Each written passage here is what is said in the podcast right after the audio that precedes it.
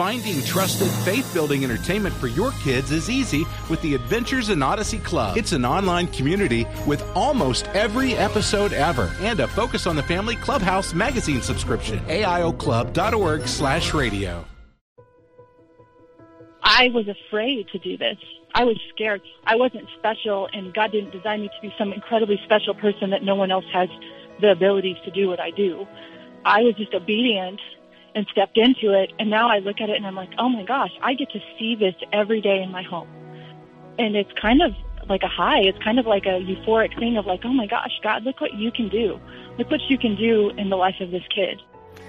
Well, that's Stacey Gagnon describing her adventures as a foster and adoptive parent, and she's here with us along with her husband Darren to share about their unusual family, which is going to inspire and encourage you today.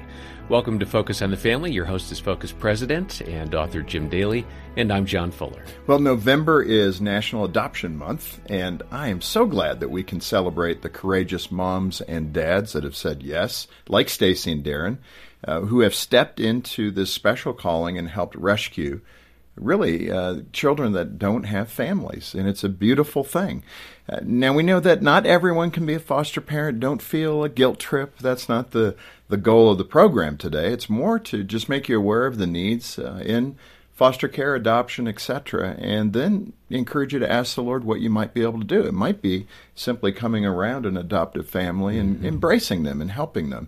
There's many ways to get involved, and we're going to cover those today. Yeah, there's volunteering, to babysit, running errands, a variety of things. At our Wait No More website, we have a lot of different ideas about how you can come alongside, as Jim said, a foster or an adoptive family. And so stop by our website. We've got the link in the episode notes. You know, I've mentioned this before, but when we started doing our Wait No More program here at Focus on the Family, which was to do exactly what I mentioned a moment ago, to help inspire people to consider working in the foster care area, I got home and Jean said, hey, if you're going to ask others to do it, we need to do it. And I was like, what you were expecting, was it? Yeah, it wasn't. I was like, no, I was the foster kid. I don't have to go through that again. But she was right. It was great to engage, and we became foster parents. We had both long-term children and then short-term stays where they just needed a place for a night or two.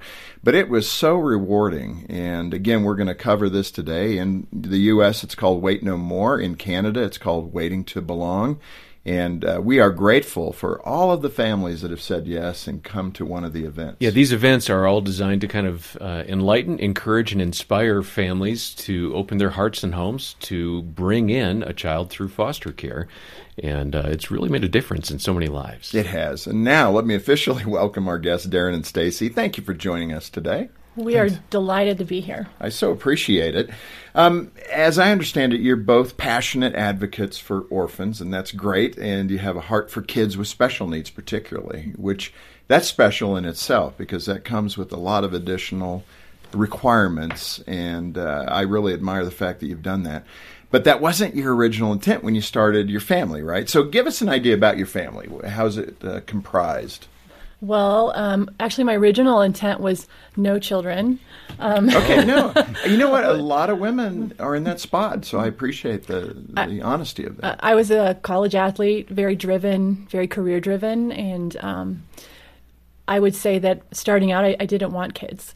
And then, you know, we laugh and say... Let me dig into that. What was that motivating reason to not want children? Other than you were an athlete, and was it they were would be a distraction? Or just sum that up for me. I think summing it up is I was raised by a single mother. My father was an alcoholic. And in my mind, I didn't want to do that to a kid. I didn't want to have a failing marriage or have a child be raised by a single mom. And so I think that in my mind... there were other things I could do. I wanted to work with kids, but I didn't necessarily want to have my own to raise. No, I appreciate that. And obviously, your testimony, your life, shows that God changed your heart in that regard. With a sense of humor, yes. God changed my heart in that. So I think as we were looking at our family, then I conceded, okay, let's have two children. And we had a boy and a girl, and we were done. And so at that point, I was teaching at an elementary school, and a student came into my classroom who was new. And with any new student, you know, you set them by the student who is super driven and super organized. And so is that student, why I always moved around? It was, yes, it was. Set Jim by all the smart these years. Exactly. Yeah, now it makes sense to me. And so I started teaching away and going about the day. And about halfway through the day, I look back, and he is slumped over on his desk, and I hear him just ugly sobbing. And I'm like, oh my gosh. And so I walk back there and I put my hand on his shoulder, and I had him come right outside the classroom door, and he just slumped down the side of the building and was sitting on his head in his arms. And I kneeled down and I said, what's going on, bud? And he looked at me, and I just remember his face, you know, just streaked with tears. And he said, they took me from my home last night.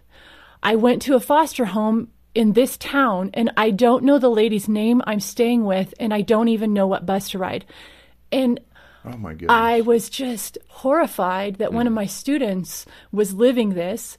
And so I did a little more investigation and found out that in my community that they were having to stack children in homes because they didn't have enough foster homes. And so I went to Darren and just said, you know, we need to do this. We can be a home for kids. We have extra room, and, you know, we can do that. Yeah. And so I guess the rest then is history. And that child was 8, I believe. Is that right? Yes. Just to paint that picture. But I'll tell you, that is such a significant moment, because I lived that too. Mm-hmm. I mean, that loneliness and that unknowingness, that's the best way to describe it. And when a teacher would put their hand on my shoulder and say, hey, do you need help? It was an awesome thing. You know, it just reinforced the fact that somebody does care. Darren, you're a teacher. That's what you have done, and that's beautiful. You taught high school. Talk about you as the husband. So, you know, your wonderful wife is saying, hey, I'm feeling like this nudge.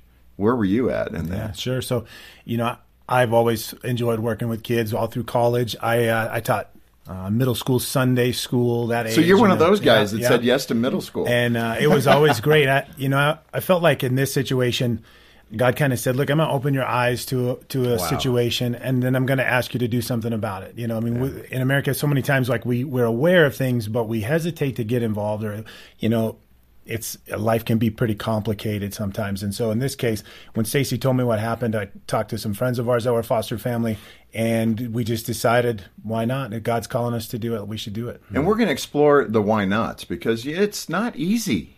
Sometimes you'll get a child that, you know, it can be easier, but these children come with a lot of emotional baggage, and I do want to uncover that as we move along. Let me ask you about backwards parenting.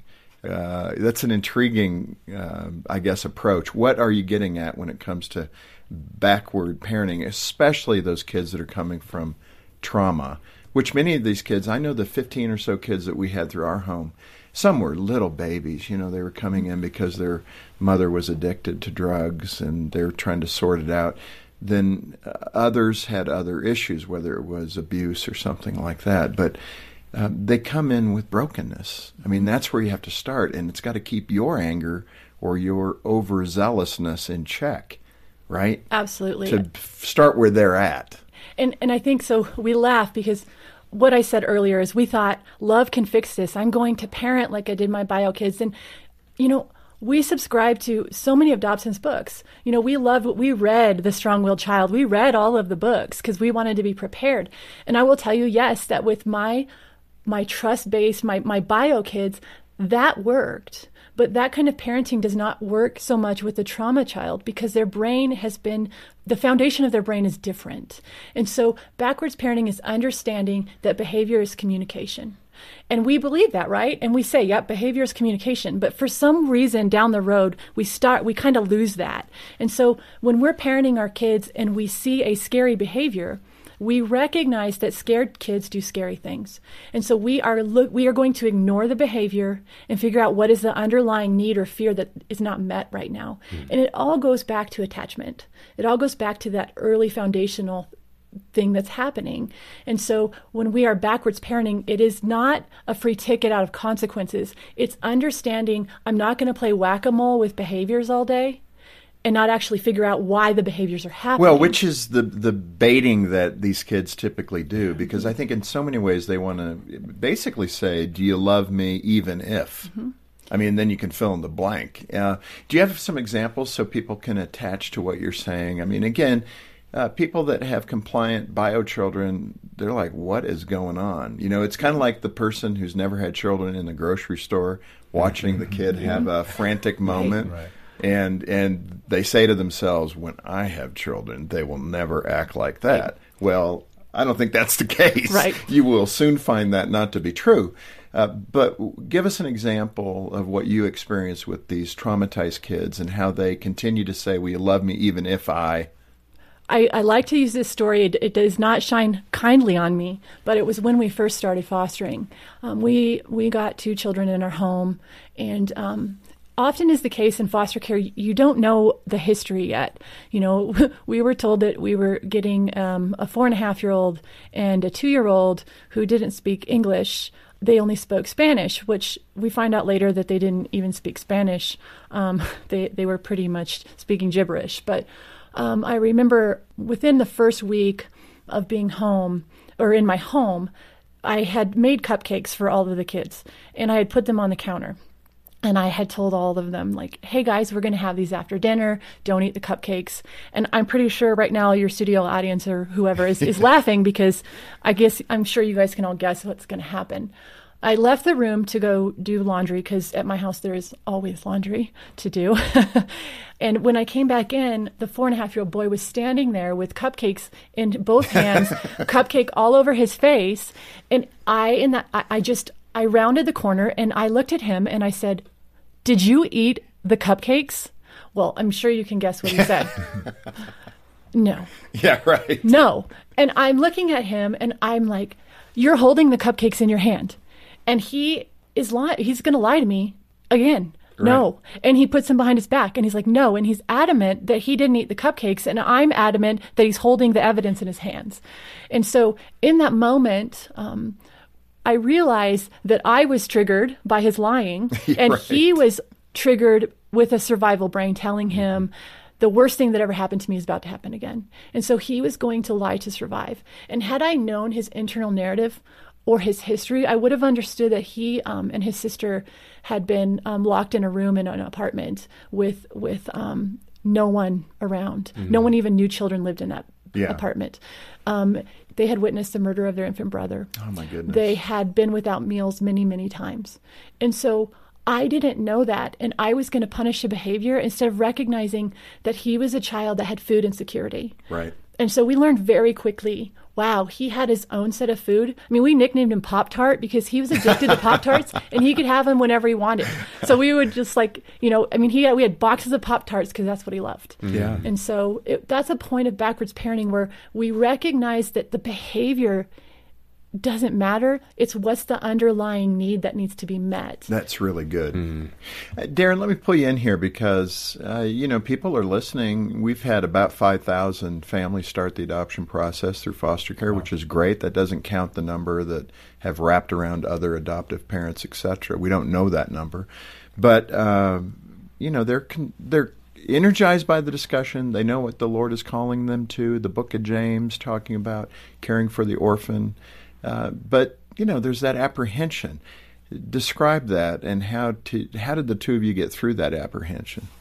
You know, Stacey and I over the years have talked about the idea of the American dream, right? And everybody talks about the 2.5 kids and a dog and a nice home and a white picket fence. Yeah, exactly. And so we decided once, we didn't really set out to be foster parents. It kind of fell in our lap. We responded when we were kind of called to do it, but we kind of learned early on, like, if you're truly going to do what God asks you to do, the American dream has to kind of go away, and you start to live your life with purpose. And you there's a lot of fear involved. And I think especially for people who are looking from the outside in at fostering, you hear all the horror stories of people who had bad experiences.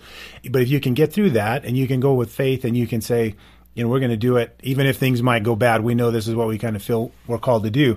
When Stacey and I were fostering, the phone would ring and they would say, well, we have a child. And, most of the time you'd ask lots of questions. You'd want to know their age and lots of information about their background to decide if it was a good fit for your family. Well, after maybe 6 months of fostering and the phone kept ringing and we kind of didn't know whether we should say yes or not, we just decided, that doesn't make any sense. If the phone rings, we're just going to say yes, because we will know that God has already just decided we're the ones that they're going to call. They could call all kinds of different foster families, but they called us. So faith just leads us to say, we're going to say yes. And I think people just need to recognize that if they're listening to what the Lord is calling them to do, just say yes, and He will take care of the details. Now, in that context, you have the two bio children that you've talked about, but you had something like 30 foster kids come through your home, and you adopted 5 of those, I believe. Is that accurate? So we adopted 3 of them and then adopted 2 from orphanages in Eastern Europe. Okay, so, quite a combination of needs and parenting needs, etc. But one of your sons named Joel, it was very special. Describe, they're all special, obviously, but Joel had unique challenges. What was Joel's story? So Joel, we were done after 4. So we always laugh and say, so you keep having this negotiation with God. Done after 2, done after 4. And then we were like, we have room for 1 more. And we had just, adopted our 2 middle children that had special needs. And we're like, this is a niche. Everybody wants the baby, or everybody wants, the child that's neurotypical. And, let's give a home to a child that maybe would not get a home. And so we said 1 more. And so at that point, we let our licensing worker know, and she goes, oh my goodness, I know this kid. I saw him a year ago. So she tells me about this child in another town who has what's called Goldenhar syndrome. And Goldenhar is a craniofacial impairment or deformity, if you will. So Joel has facial disfigurement. So he's missing an ear, part of jaw in his face, and he's deaf and also has vision issues. And so we were like, just like Darren said, yes. We just learned to just be obedient and say yes. And we went to meet him, and it was just, I instantly knew, he's number 5. Wow.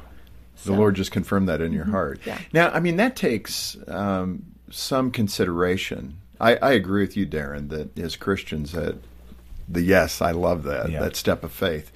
But that can be intimidating to most people, and I understand that. It's not a guilt thing. Mm-hmm. How did you plow through that? Just to say yes because we trust God's got a plan here and we need to be part of it? Is it that simple? I guess I would say yes because nothing we do makes sense on paper, from finances to what our family makeup is to all the things that we do from day to day. None of it actually makes sense unless God's involved in it. And so, and I also, if your listeners could hear this, disability is not a tragedy. God formed my children to be exactly who they were supposed to be.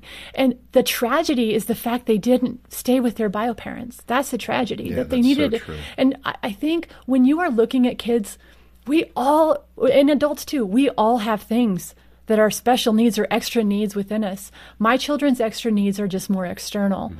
And so I will tell you, if you met my kids, you would just be like, you are so lucky. Because we are. We're so lucky. Yeah. That's beautiful. And in fact, it led to you writing a children's book with Joel, about Joel in a way, but it's called Cowboy Joel and the Wild, Wild West. What happened with that? How did that idea come about? It was a long process, but it was really fun to do.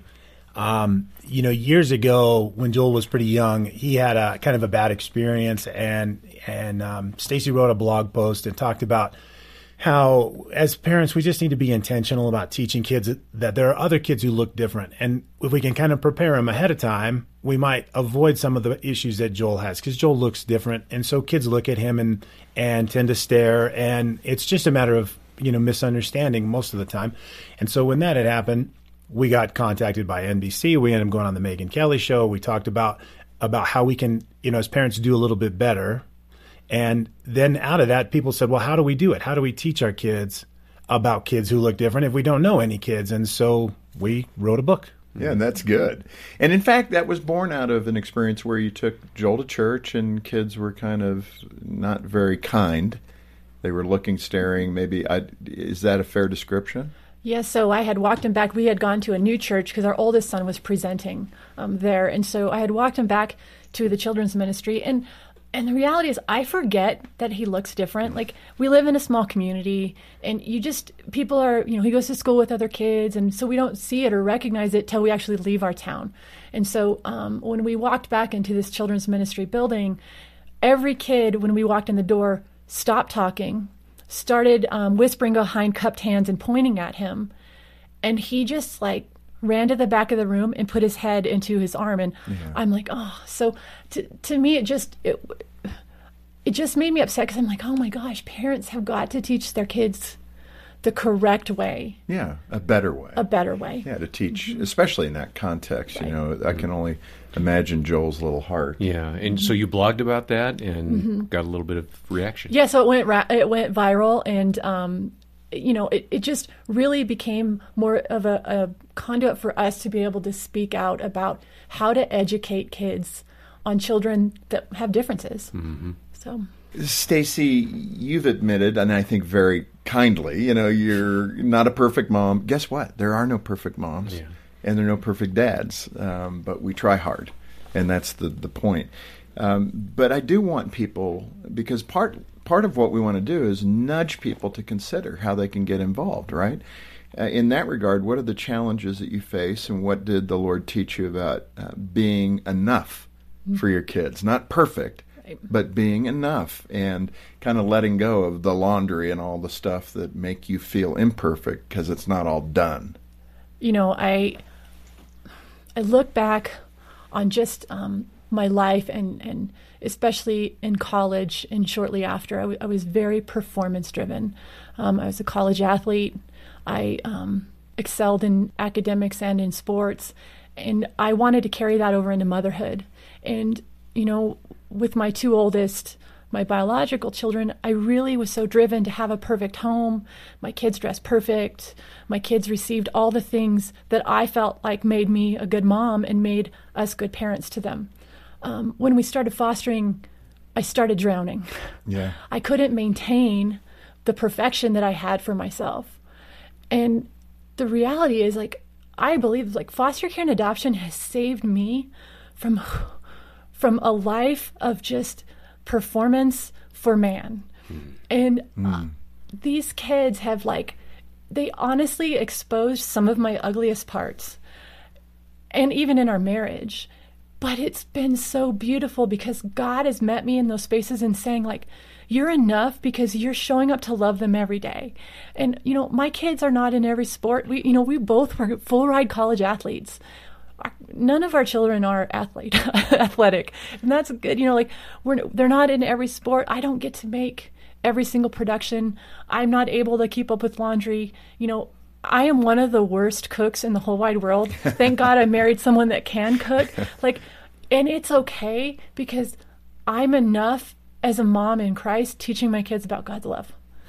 Well, it's so beautiful because Jesus himself was that example of getting involved in messiness. You know, the woman at the well, the woman caught in adultery, the tax collector. I mean, mm-hmm. he just kind of went where the righteous people didn't go. And I think it's a great example, you know, where he's telling you, get involved in the mess. Let's end with the story about your son, Israel, and tell us about Israel, kind of describe him for us, and then tell us how you taught him to become more independent by learning to get into a wheelchair.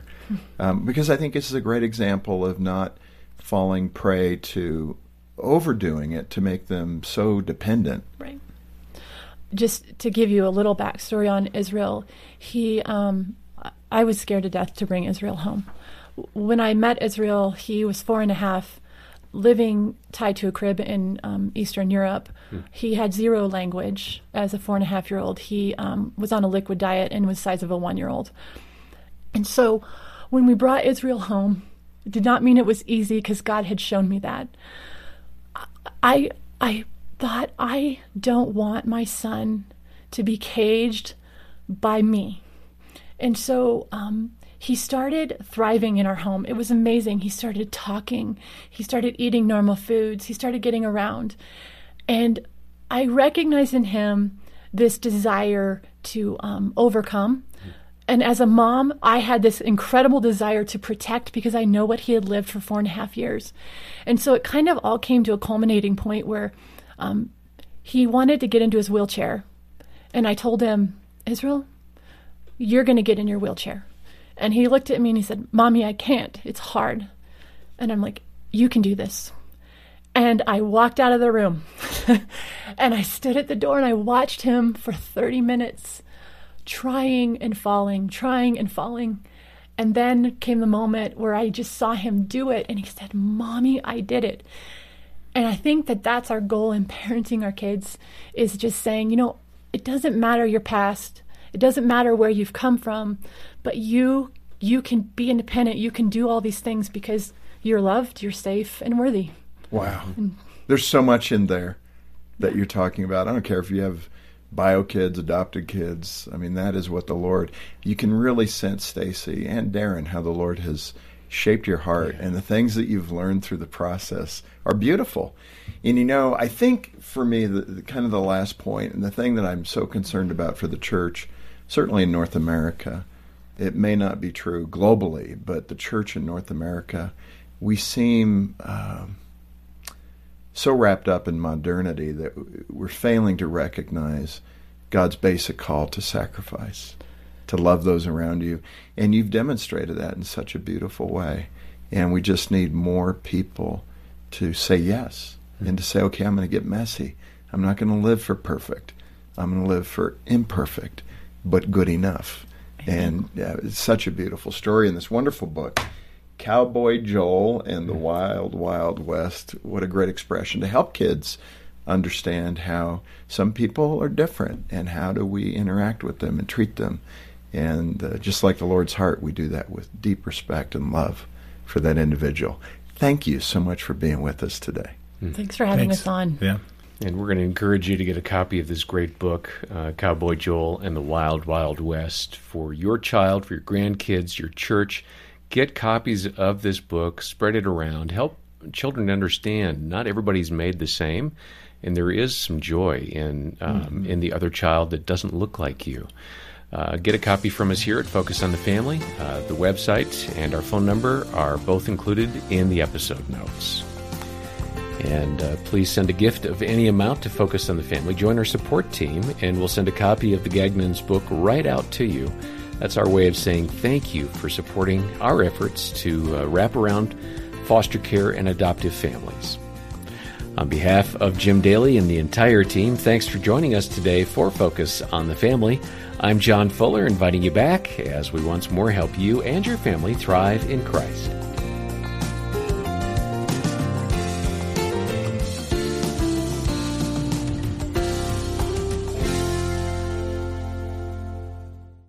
I knew my marriage was falling apart. I just didn't know how to fix it. I felt like I would always be alone, even if I stayed married. At Focus on the Family's Hope Restored Marriage Intensive, we offer hope to couples in crisis so they can have the marriage they've always dreamed of. For the first time, I felt like my husband truly heard me. I've received some great tools from the counselors that have changed my life and my marriage. To begin the journey of finding health, go to hoperestored.com today.